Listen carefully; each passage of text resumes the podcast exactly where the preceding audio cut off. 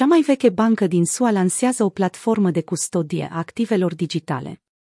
Benei Melon a lansat o platformă de custodie digitală pentru a proteja deținerile Ether și Bitcoin ale clienților, făcând din cea mai veche bancă din America prima bancă mare din țară care oferă servicii de custodie pentru activele digitale și investiții tradiționale pe aceeași platformă.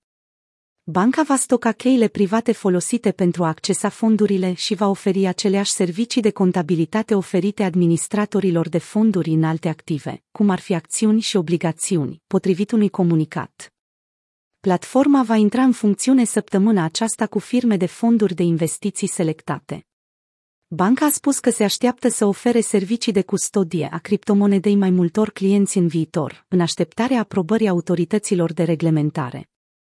Benei Melon are o istorie de 238 de ani, deține peste 43,0 trilioane de dolari în active aflate în custodie sau administrare la nivel mondial și în 2021 a înființat o unitate de active digitale pentru a dezvolta soluții de active digitale și o platformă pentru a face legătura între custodia activelor digitale și tradiționale. La începutul acestei toamne, banca a primit aprobarea pentru custodia criptomonedelor de la autoritățile monetare din New York. Cu Digital Asset Custody ne continuăm călătoria de încredere și inovație în spațiul în evoluție al activelor digitale, îmbrățișând în același timp tehnologia de vârf și colaborând cu companii fintech, a declarat Roman Regelman, CEO al Securities Services Digital la Benei Melon. Un sondaj recent sponsorizat de Benei Melon evidențiază cererea instituțională deja semnificativă pentru o infrastructură financiară rezistentă, scalabilă, care să poată găzdui atât activele tradiționale, cât și cele digitale.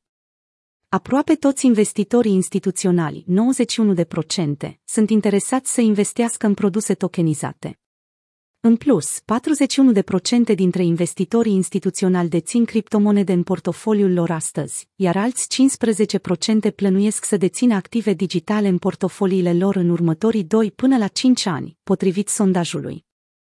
Mișcarea reprezintă o etapă importantă pentru băncile tradiționale și pentru acceptarea din ce în ce mai mare a activelor digitale ca piață legală și sursă pentru noi afaceri.